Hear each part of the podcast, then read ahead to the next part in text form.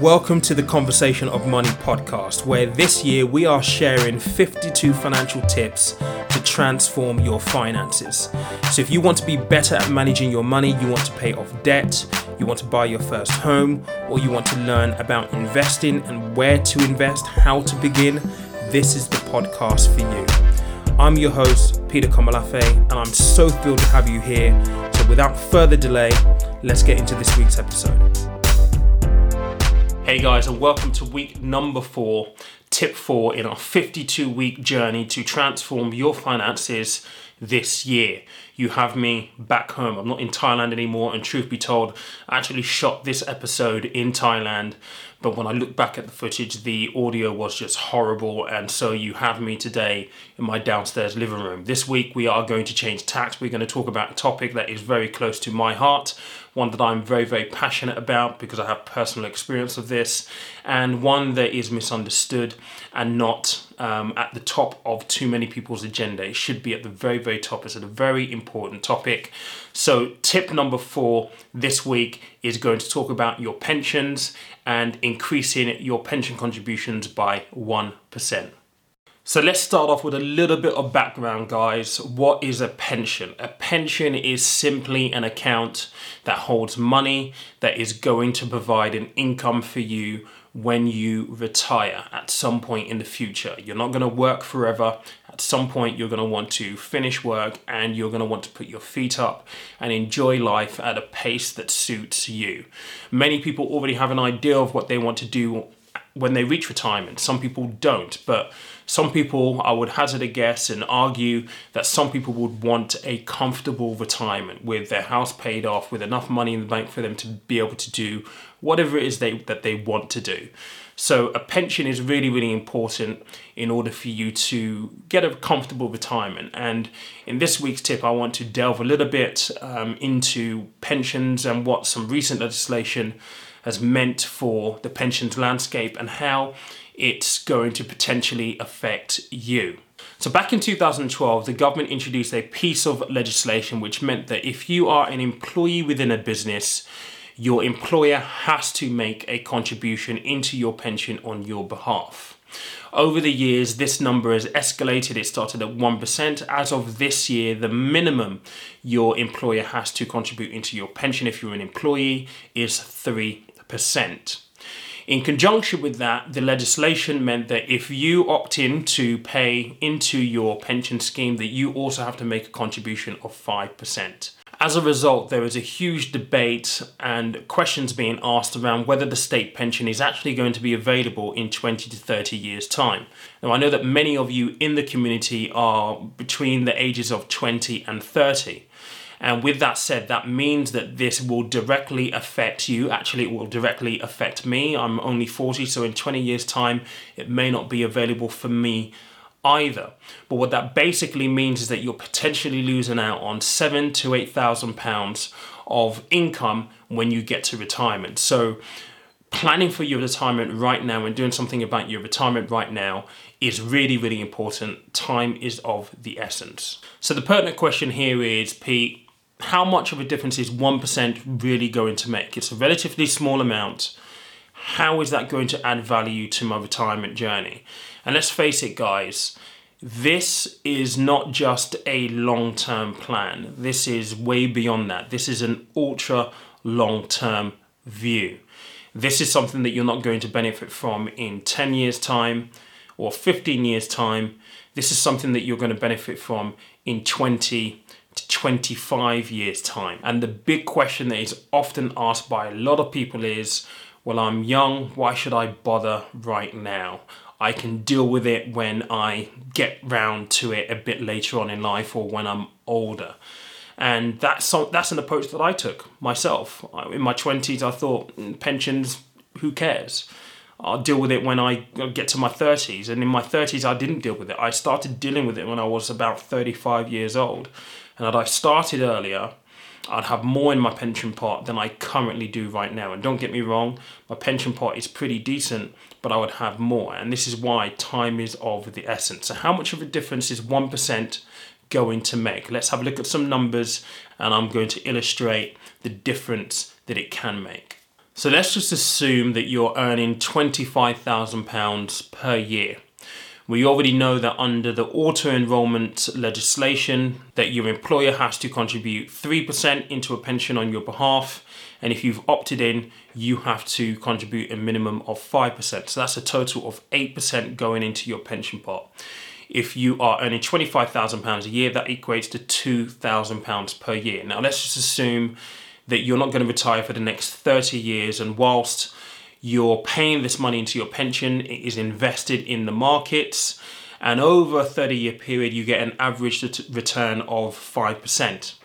Now, simple maths dictates that if you contribute £2,000 per year over a 30-year period, you have only physically contributed £60,000 into your pension over that period of time. However, with a 5% average return on a yearly basis from your pension fund returns, because all pensions are invested in the stock market in some way, shape or form. If you assume a 5% return on average every single year, your pension would be worth £136,000.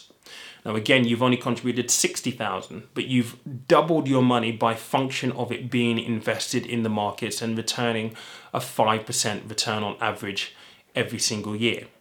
So that gives us a baseline. Let's have a look at what would happen if you increased your contributions by 1% and what the monetary figure looks like. So if you were to increase your pension contribution by 1%, so your employer will still pay in 3%, but you up yours from 5% to 6%, and you're earning £25,000 per year, it means that you're contributing £2,250 per year into your pension pot.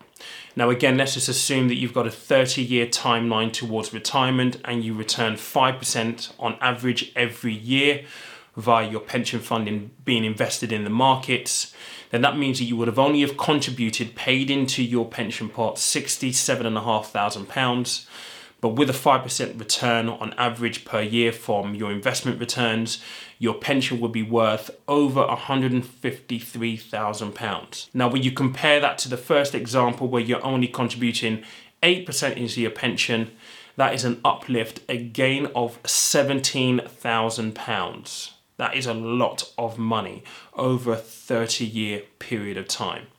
Now, it goes without saying, and this is a bit of a disclaimer. Now, I've assumed 5% annual average returns on your investment funds. The reality is that you will have some years where your pension will go down in value. That is an absolute given. But the idea here is that you need to plan ahead and you need to put something in place to ensure that you have a sufficient pension fund to provide you with the retirement that you want, the retirement that you deserve. Now let's face it, you're going to work 20 to 30 years, perhaps building your own business or as an employee within another business. You deserve to retire doing what you want to do without having to worry about money being an issue. So this is really, really important. It's planning ahead. Yes, it is an ultra long-term plan, but it's one that you need to start planning and thinking about right now because time really is of the essence. So what happens if you're self-employed or you're a freelancer? That presents an issue of its own because you don't have an employer bound by law to pay into your pension on your behalf, effectively giving you free money. What are your options? Well, you still have the option of being able to open a personal pension plan. And you can do that with a ton of providers now. PensionBee, Moneybox are two providers that will give you the facility to open up a pension plan. Now, you can pay into your pension plan on a monthly basis, on an ad hoc basis, as and when you see fit. You can pay into the pension from a personal account, and you can also pay into the pension from a business account. Now, doing either of those two things gives you advantages. So if you pay in from a personal account, you get a tax top up from the government, which means that if you pay in £100, the government will pay in £25 of that, 25% of your contribution on your behalf. You also get that benefit if you're employed within a business. It's called tax relief. And if you pay money into your personal pension from your business account, you also get to save money on corporation tax, national insurance, and dividend tax. If you are self-employed, it's really important that you really consider your steps because Tax efficiency is very, very important in how you actually take the money from your business and pay it into a pension pot. So my advice to you would be to seek help from a qualified financial advisor to really ascertain the steps that are best suited to you if you are self-employed or a freelancer.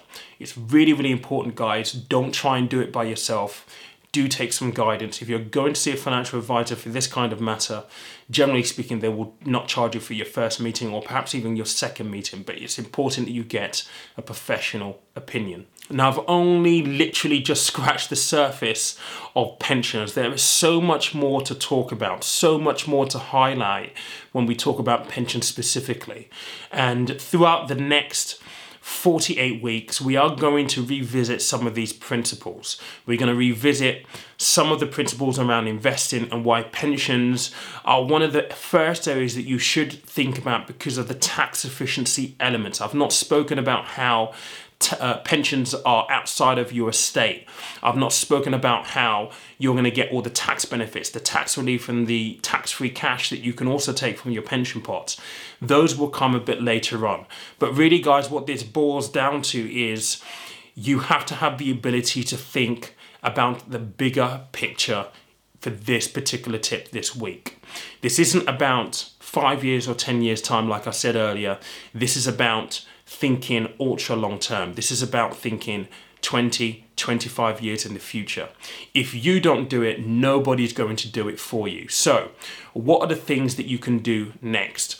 If you are within a business and you want to take this tip up, you want to increase your contribution by 1%, then the first thing you need to do is you need to go and speak to your HR team in your place of work tomorrow. You should just be able to give them an instruction and they will walk you through how they will facilitate that instruction. If you are self-employed, it is extremely important that you seek some financial advice. There are so many pitfalls that you can fall into by doing it by yourself.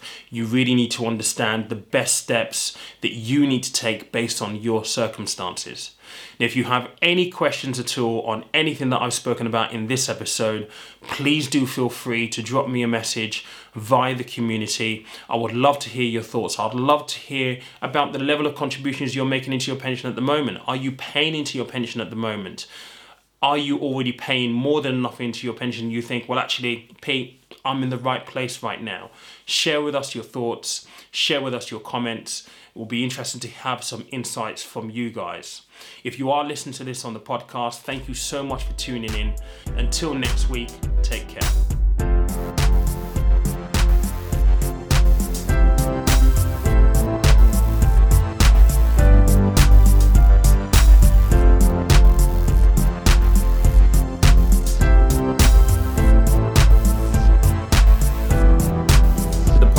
And you found value in the episode that you've listened to today, join our free community where you will find free resources and more in-depth content on all things finance and money. And you will also find a community where you'll be supported by people who are on a similar journey to you. Links to our free community can be found on our website, conversationofmoney.com, or on our Instagram at conversationofmoney. Thank you for listening. Thank you for being here. Again, it means the world to me. I'm your host, Peter. Until next week, take care.